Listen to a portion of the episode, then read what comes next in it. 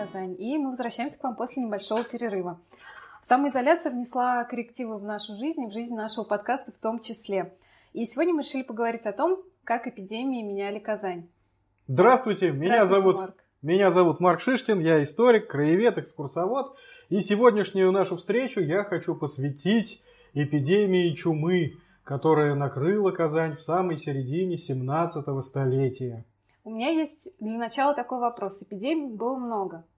Да. Какие были еще эпидемии, буквально в нескольких предложениях, чтобы было понятно? Ну, если идти совсем глубоко, то территорию Золотой Орды и Среднего Поволжья, в том числе затронула эпидемия черной смерти, чумы в XIV веке, потом в XV веке были эпидемии, э, эпидемия 17 века, о которой мы сегодня будем говорить, в XVIII веке чума захаживала в Казань, XIX э, век это две крупные эпидемии холеры. Вот. Разных э, пандемий было очень много, и так или иначе Среднее Поволжье все вот эти волны заболеваний, которые были в России, затрагивали. Почему мы решили остановиться на эпидемии чумы в 17 веке?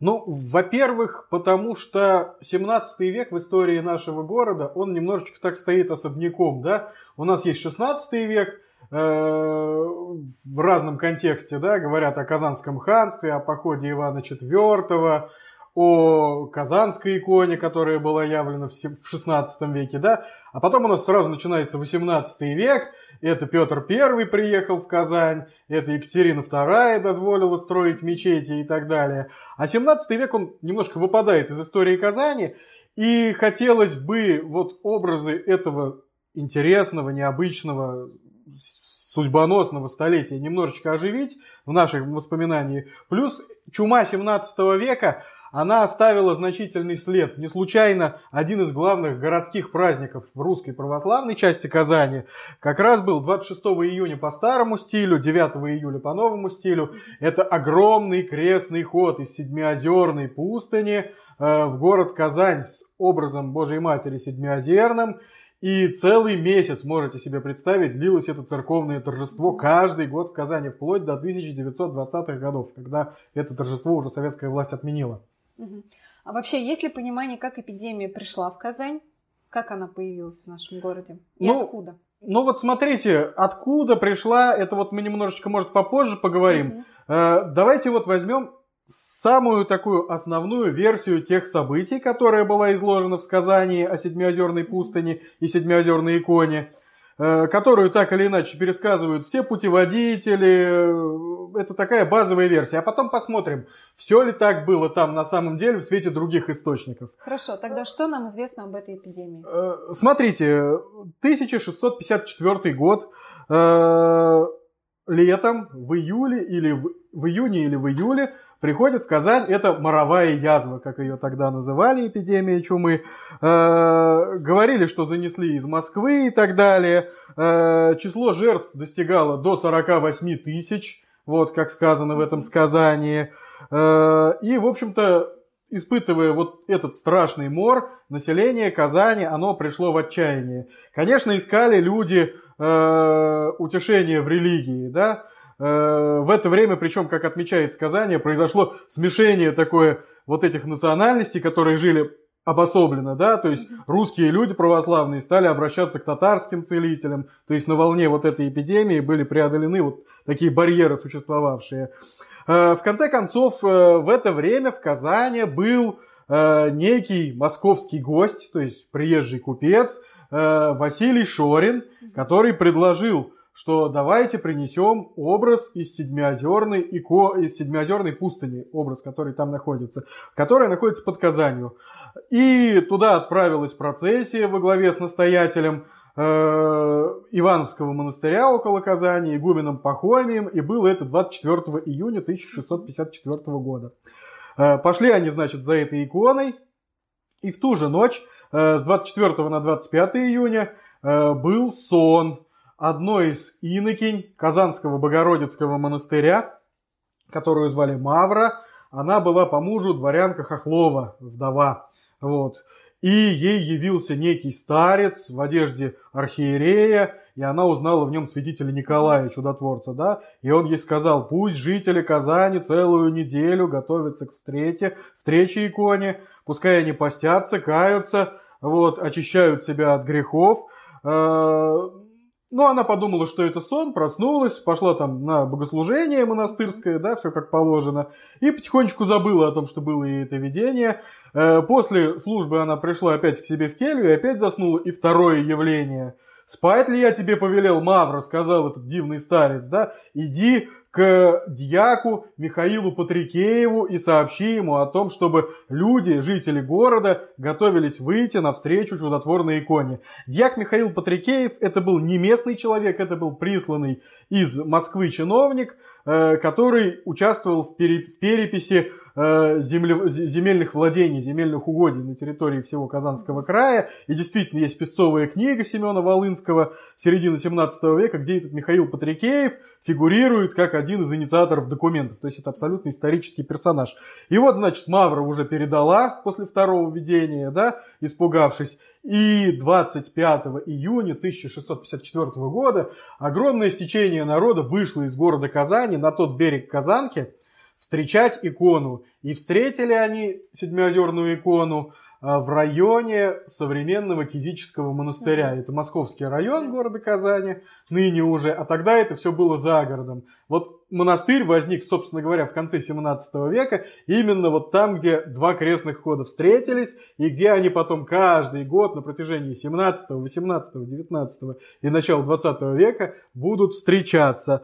Ну и после этого икону принесли э, через Воскресенские ворота в Благовещенский собор Московского, Казанского Кремля. Воскресенские ворота, представляете, это мы сейчас привыкли, что заходим со Спасской башни, да, или Стаининских да. ворот. А Воскресенские ворота это заезд Э, на территорию Дворца президента Республики Татарстан, резиденции. Это бывшие татарские Елбугины ворота. Сейчас они как бы ведомственного пользования.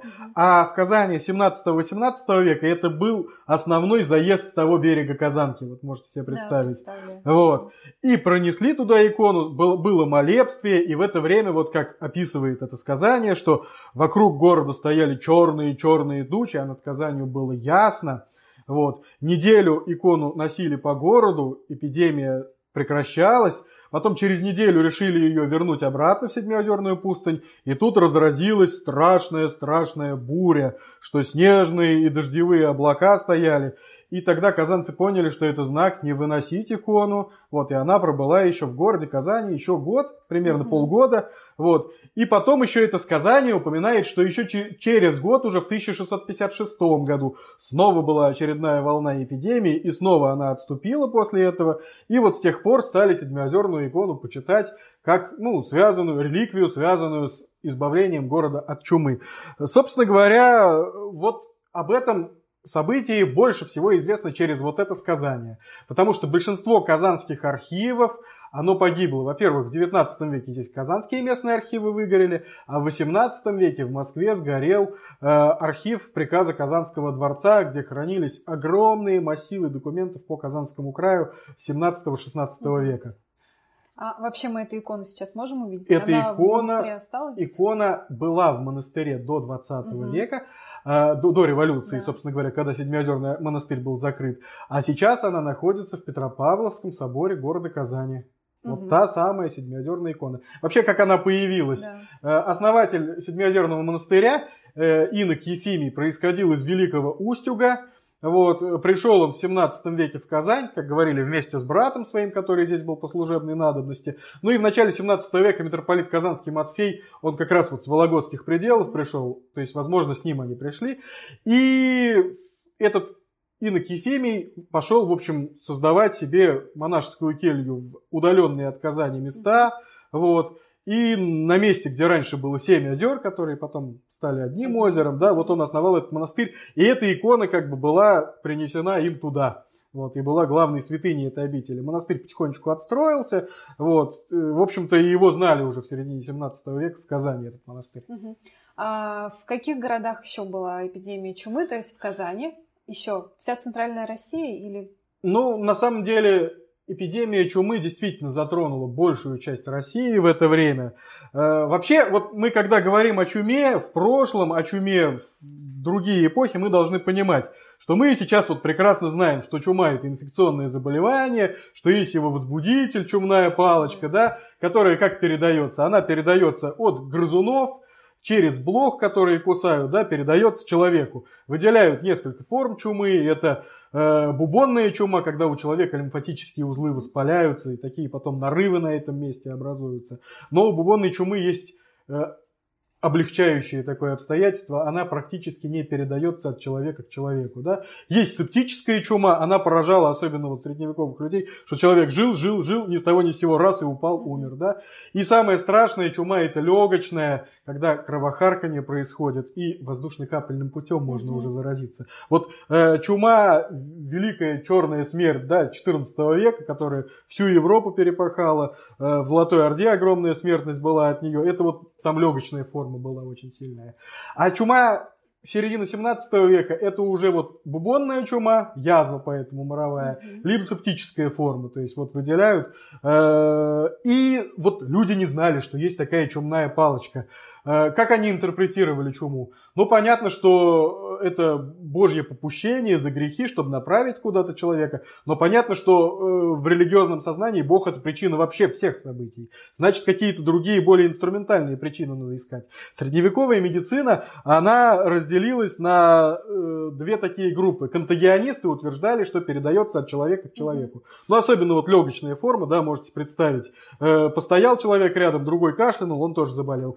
С бубонной чумой все сложнее. Э, она не передавалась так вот от человека к человеку, да, напрямую. И была еще школа миазматики. Они считали, что где-то в мировом океане или где-то гниет что-то, да, например, оскверняет воздух, и вот эти моровое поветрие, поэтому говорили, да, зараженный воздух, вот этот он движется от одной страны к другой, от одного города к другому и вызывает там смерть. Не случайно, когда мы вот про икону слушаем сказания, они видели черные тучи, да, которые обступили, потому что ассоциировалось, что это по воздуху передается. Э, ну, на самом деле интересно, да, что потом люди открыли у нас возбудители чумы, чумную палочку, но все равно до сих пор вот эти две средневековые школы, они в чем-то сохраняются, потому что есть э, ученые, которые считают, считают, что ну, чума может передаваться с торговыми путями, да, например, появились торговые пути из Китая в Европу, как при татарском государстве Золотая Орда, при Монгольской империи, да, и значит, вот благодаря этому, благодаря обмену чума стала распространяться. Но другие ученые говорят, что нет, ребята, на самом деле э, есть природные очаги чумы, которые под воздействием климатических изменений начинают пробуждаться, вызывают сначала заражение вот этих грызунов, потом блог, да, и уже передаются людям. И человек, чего бы он ни делал, он не в силах вызвать эти изменения. То есть вот эти две школы, они так и остаются, да. Так вот, э, что было у нас вот в середине 17 века в России? Не берем весь мир, потому что через некоторое время после нас еще в Лондоне будет великая чума, да, то есть это все распространяется. Э, или пробуждаются эти очаги, да, в зависимости от того, какой школы мы придерживаемся. Э, впервые чума появилась в середине 17 века в Вологде, 1653 году. Вот. Потом, значит, у нас в самом конце июня в Москве 30 человек на дворе боярина Шереметьева просто внезапно умерли. Вот. И потихонечку, потихонечку мор начинает у нас распространяться по Москве. Заболевают все новые дворы. Никакого спасения от этого события нет. А время 1654 год очень интересное время. У нас, ну, Сразу несколько событий у нас происходит, важных для всей истории страны. Угу. Во-первых, у нас в январе 1654 года э, украинские казаки Богдан Хмельницкий, которые воюют против э, польского владычества, решили присоединиться к государству российскому, угу. да, при, принять сторону московского царя, принять его покровительство над собой, вот, в качестве такой э, силы православной, да, которая выступает э, в пику католикам, полякам, да, и Сначала, конечно, московское государство, Московская Русь опасалась, потому что воевали много с Польшей раз, эти войны шли бесконечно, были неудачные попытки взять тот же город Смоленск. Э, но в итоге Алексей Михайлович принимает решение православных братьев поддержать и Россия вступает в войну с Польшей. И вот в это самое время, когда у нас в Москве начинается мор, Алексей Михайлович, государь, находится под Смоленском, чтобы забрать этот город. Смоленская кампания до сентября этого года будет. Поэтому царя в Москве нет. Вот. В Москве всем управляет патриарх Никон, вот, царица, вот, и э, боярин Михаил Петрович Пронский. Потом, значит, Никон берет с собой царицу, уезжают сначала в Троице-Сергиев монастырь, потом в Калязин э, на территории Тверской области. То есть вот такие вот события. Да? Э, война Представляете, что такое мор во время войны, как это подрывает обороноспособность. Поэтому сразу категорически запретили сообщения между действующей армией и тылом. Там целая э, волна была карантинных мер предпринята, мы об этом еще чуть попозже uh-huh. поговорим. Второе событие, которое тоже немаловажное. В том же году патриарх Никон начинает реализацию церковной реформы, исправление книг, э, исправление богослужения, как он считал, да, по греческим образцам, которое огромная часть русской церкви не приняла, начался раскол. Угу. В это время раскол еще особо не чувствуется, да, то есть, но уже оппоненты Никона, Авакум Петров, в честь которого недавно у нас улица в городе Казани появилась, да. э, Иван Неронов, они уже проявили себя как полемисты.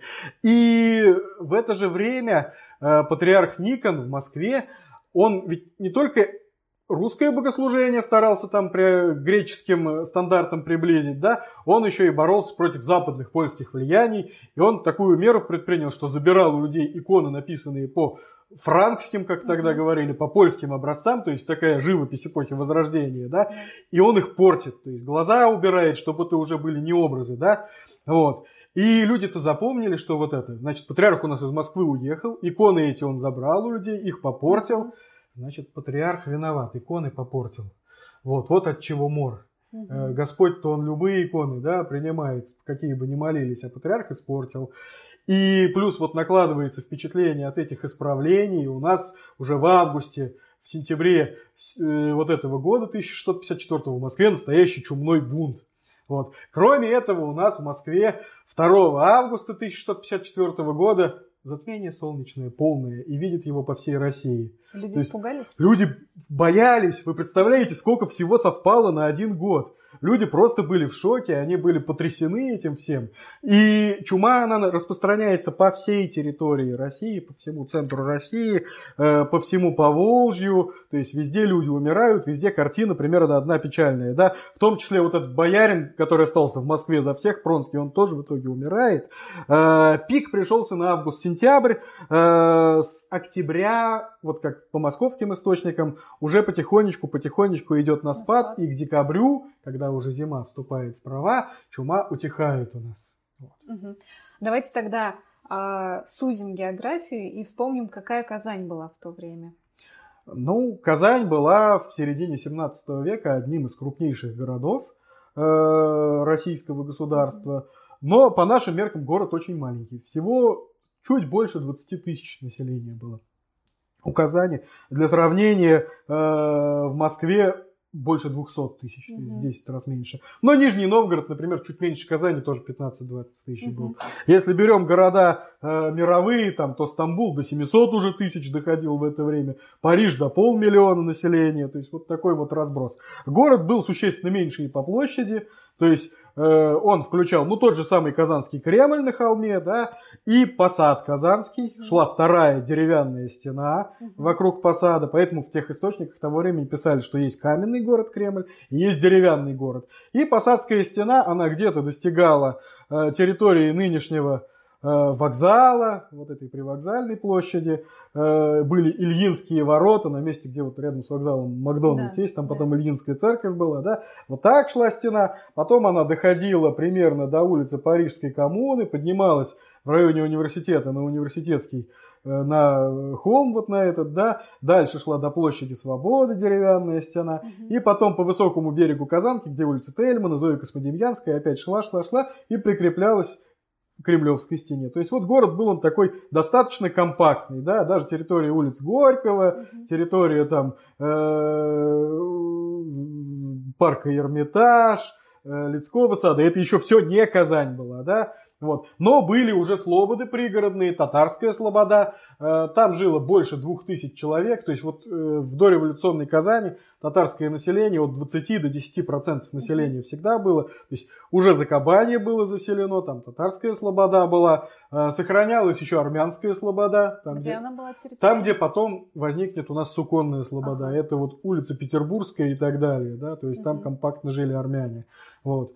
Э, ну, то есть, вот такой небольшой достаточно город, но по российским меркам это была очень мощная крепость с двумя стенами, с очень хорошими оборонительными условиями, то есть, и это был центр административный огромного Казанского уезда, который до Пермского края тянулся, и центр, старший город над другими городами по Волжье. Угу. А, кроме церковного сказания о седмиозерной иконе, которую мы уже с вами обсудили да. в самом начале, какие еще свидетельства об эпидемии можно встретить в источниках? Ну вот, как легко догадаться, да даже при том, что архивы сгорели, сохранилось несколько других у нас источников, очень интересных. Э, во-первых, вот обязательно надо, отметить, э, есть э, татарский такой источник, Дафтары Чингизнаме, это где история Золотой Орды, история Казанского ханства с древнейших времен, но позднейшие переписчики 18-19 века, они туда включали события и более близкие к нашему времени, это такая татарская летопись. И вот в нескольких списках указано, что э, в 1065 году по хиджре э, э, год лошади, вот, это уже по восточному календарю, а татары долгое время сочетали мусульманское летоисчисление и восточный вот этот э, с животными, да, календарь, э, пришедший с Дальнего mm-hmm. Востока, был мор вот в этом году, то есть в татарских источниках тоже упоминается, а там, как правило, по информации достаточно скупо, но точно очень годы указаны всех событий. Э, это как раз 1654-55 годы. Вот.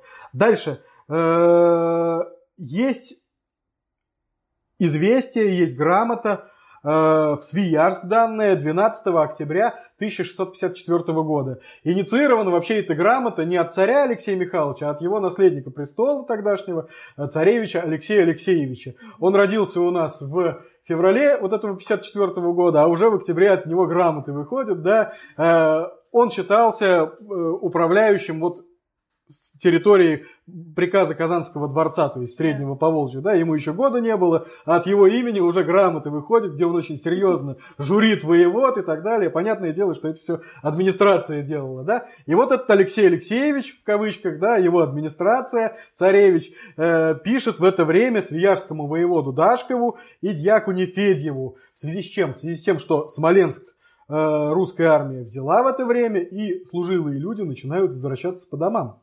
Вот, кампания военная закончена. А если они едут через всю страну, то они могут что угодно принести, да? Вот, э, едут через зараженные территории. И вот там такой наказ есть, что кто едет с войны в Свияжск, э, у кого есть поместье, поместье, да, то есть по деревням, тех в город не пускать, пускай сразу по поместьям разъезжаются.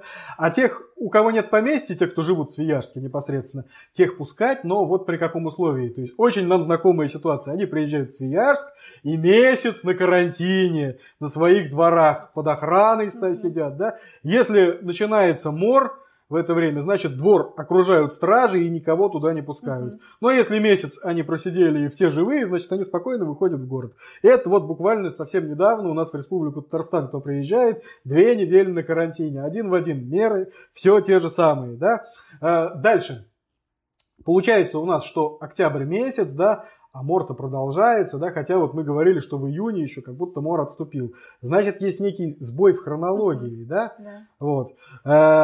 И в XIX веке был такой достаточно известный историк и археолог Сергей Михайлович Шпилевский. Он больше всего известен как человек, который исследовал Волжскую Булгарию, в том числе и археологические памятники булгарского городища. Он опубликовал в ученых записках Казанского университета коротенькую всего на три странички заметку. И вот он что там пишет, что есть на самом деле два основных источника про вот эту эпидемию. Из сказания о Седмиозерной пустыне знают все, но это источник более поздний. Он говорит, что в Седмиозерной пустыне хранится синодик. То есть синодик это что такое? Что это такое? книжка, куда записывали имена живых и умерших, чтобы за них всегда молиться. И вот хранится синодик, данный в Седмиозерную пустынь, тем самым Василием Григорьевичем Шориным, который, собственно говоря, и инициировал перенесение иконы. И это более ранний источник, сказание писалось уже на его основе. Так вот в этом самом источнике э, указано, что икону Седмиозерную принесли в город Казань не в июне, вот, а 30 октября. Можете себе представить. То есть вот. И Шпилевский говорит, меня всегда смущало, что вот эти снежные облака, которые над городом появились, да, откуда в июне снежные облака? А если мы берем, что события все эти произошли в конце октября, то совершенно нормально, что вот эта снежная буря, да, надвигающаяся перемена погоды такая, да, бывают осенью такие вот, собственно говоря, явления. Э, И на основании вот этого источника Шпилевский сделал интересный вывод, что Возможно, вот это июньское празднование, это уже потом, когда вся эпидемия закончилась, э, в июне стали приносить икону, да, а события произошли изначально в октябре. И действительно мы видим, что по всей России в октябре потихонечку эпидемия спадает, и в Казани она тогда тоже, тоже, тоже спала. Вот. Вообще, конечно, этот э, Василий Шорин, который в сказании мелькнул всего один раз, да, как инициатор принесения иконы, личность чрезвычайно интересная. Это был один из богатейших русских купцов, и человек очень неоднозначный и спорный, да, ну, народ его, мягко говоря, не любил. Когда был соляной бунт и медный бунт в середине 17 века в Москве, его двор обязательно грабили, да, потому что он цены на соль повышал и так далее. При этом это был э, человек, который отстаивал протекционизм. В это время у нас на территории России иноземные купцы очень большими льготами пользовались. Э, практически беспошлинная торговля английских, голландских купцов – а русские купцы считали себя в ущербе. Вот. И Шорин, он боролся вот с этими иноземцами, он делал всякие информационные вбросы по поводу зарубежных компаний, что они не платежеспособны и так далее. Да? И страшно его не любили. Все англичане, немцы, голландцы, которые торговали. Вот он оказался в Казани, как написано, чтобы поклониться казанской иконе. Но у него и в Нижнем были соляные промыслы. То есть вот этот персонаж, который у нас идею принести икону высказал, он очень известный в русской истории был. Вот. Э, собственно говоря, вот уже вот эта версия Шпилевского, она открывает нам новые ну, грани вот этой всей истории, да, то есть принесение было немножко позже. Э, чума вернулась, но если в сказании сказано вот в 1656 году, что она просто пришла, да, то уже в самом э, конце 19-го, начале 20 века э, известный казанский священник Ефимий Малов, он был и историк, и востоковед, и миссионер, он в уездном архиве Курмышского суда это тогда была Симбирская губерния. Сейчас Курмыш уже не город, это село вроде в Нижегородской области. Он там нашел несколько грамот казанского воеводы э, Ивана Никитича э, Хованского, которые он летом 1656 года писал в Москву. Это три грамоты. Вот. Э, первая из них написана 31 июля, и вот он пишет, что 25 э, июня, опять фраз, число знакомое, да, нам, 25 июня 56 года начался мор вот, в городе Казани. Сначала был небольшой мор, а потом уже в июле он существенно усилился. И вот он там очень дотошно перечисляет, кто умер. Детей боярских два человека, подьячих их жен семь человек, конных стрельцов и их жен восемь человек, пеших стрельцов 156 человек. Э, такой длинный-длинный список, кто умер, да. Э, и в конце он предлагает меры, что люди, которые сидят сейчас на карантине в Казани, в скученности, они наоборот очень в большой опасности находятся. И надо бы, как делали в Астрахани, где выпустили людей в поле, Разделить. в степь, да, расселить, mm-hmm. или в Москве выпускали в леса. И вот у него есть совершенно потрясающий там оборот, это прям крик человека в самоизоляции. И вот он сидит в своем дворе, э, воеводском. Это представьте, где сейчас при входе в Кремль Росгвардия. Там был государевый двор. И вот он описывает, что он видит. В каменном городе государь, э, есть митрополич двор, э, ваш государев двор, где я стою, холоп ваш Ивашка Хованский, Э, да в том же городе, то есть в Кремле, да, два монастыря, монастырь Живоначальной Троицы, на месте нынешнего юнкерского училища он был до 18 века, да, и монастырь Преображения Господня. А возле того монастыря и подле двор, где я, холоп ваш Ивашка Хованский, поставлена тюрьма, а возле того дворя митрополич Конюшиный двор, и на том дворе конюхи померли, и иные всяких чинов люди скорою смертью и язвами мрут. И я, холоп ваш Ивашка Хованский, с вашей государевою печатью, царского Казан... печатью царства Казанского, это главная реликвия, регалия местная, вот, без вашего указа выехать за город, версты на две, на три или на четыре, в здоровые места, в монастырь, или в село, или в деревню, не смею. Хочется, но не может, потому что приказано сидеть по домам. Вот. И дальше он пишет. «И будет государь в каменном городе, учнет моровое поветрие множиться, и мне, холопу вашему, от морового поветрия умереть будет напрасно. А будет государь, если вы из деревянного города всяких чинов, людей э, на поле и на лес выпускать э, разрешите, вот, то тогда они выживут, да, если их в поля и в леса выпустить. А если не выпустите, значит они умрут. Вот такой вот крик человека, запертого в этом городе, это воевода, который имеет полномочия, но не имеет приказа выходить. Да. Э, потом он, значит, в августе уже отписался опять в Москву, пишет, тоже совершенно страшную картину, что митрополит Корнилий, глава Казанской епархии, очень влиятельный был в России человек. Он, например, когда патриарха Никона воздвигали на престол, он его воздвигал, да, то есть не маленький человек был, умер. Вот. Церкви стоят без пения, вот, отпевать этих умерших уже просто некому, э, все вокруг умирают, да, вот он пишет, а подьячие, государь, приказной палаты померли, и иные лежат больные, и митрополичи, государь, дворы, и дворовых его людей в каменном городе стоят пусты. Э, только государь в каменном городе Преображенский монастырь, да и в том старцы мрут. То есть вот такая картина. Это уже он в конце августа пишет. Третье письмо через несколько уже дней написали его заместители что и сам вот Он этот сам Иван умер? Тимофеевич Хованский тоже умер, да, три дня помучился и от моровые язвы умер.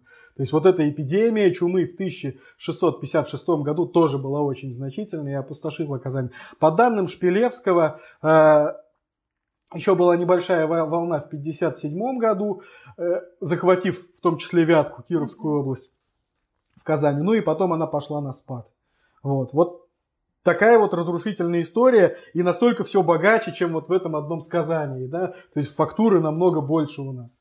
А как вообще люди боролись с чумой в 17 веке и а, что думали они о защите, как вообще с медициной обстояли дела? Э, с медициной дела обстояли, ну, не знали люди еще никаких средств, да, угу. но уже тогда люди поняли, что возможны карантинные меры. Вот этот 1654-56 год, это первый карантин в России. Вызвано это было во многом, как я уже сказал, что была действующая армия, которую надо было во что бы то ни стало уберечь от чумы, и получилось.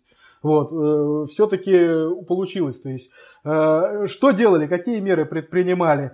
Э, ну, во-первых, ставили заставы, да, вот, на местах, которые были зачумленные, как считалось, да, туда никого не пускали и оттуда никого не выпускали. Стражу ставили, да, всяческие заставы. Письма все передавали через огонь. Что это значит? То есть вот э, ямщик везет письмо, да, то есть привозят до точки, Э, показывает его, держит в руках, Э, другому писцу, да, который переписывает это письмо, а между ними стоит жаровня. Считалось, что огонь, он очищает воздух. Они не знали, что есть бактерии, да, то есть в это время они считали, что э, вот этот грязный воздух, он очищается. И, значит, это письмо сжигают, а следующий гонец везет уже это письмо и другому показывает через огонь, да. Много раз вот так очищали.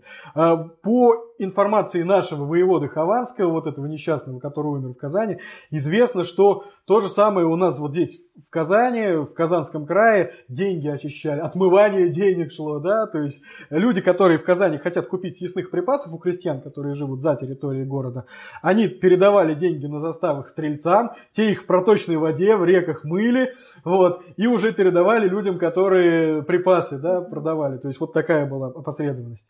Карантинные меры были очень жесткие, и, естественно, людей они иногда выводили из себя, и люди не всегда их соблюдали. Тут вот прям вот картинка очень знакомая. Э, был такой профессор Казанского университета Николай Федорович Высоцкий, он написал классную, достаточно короткую работу «Чума при Алексее Михайловиче».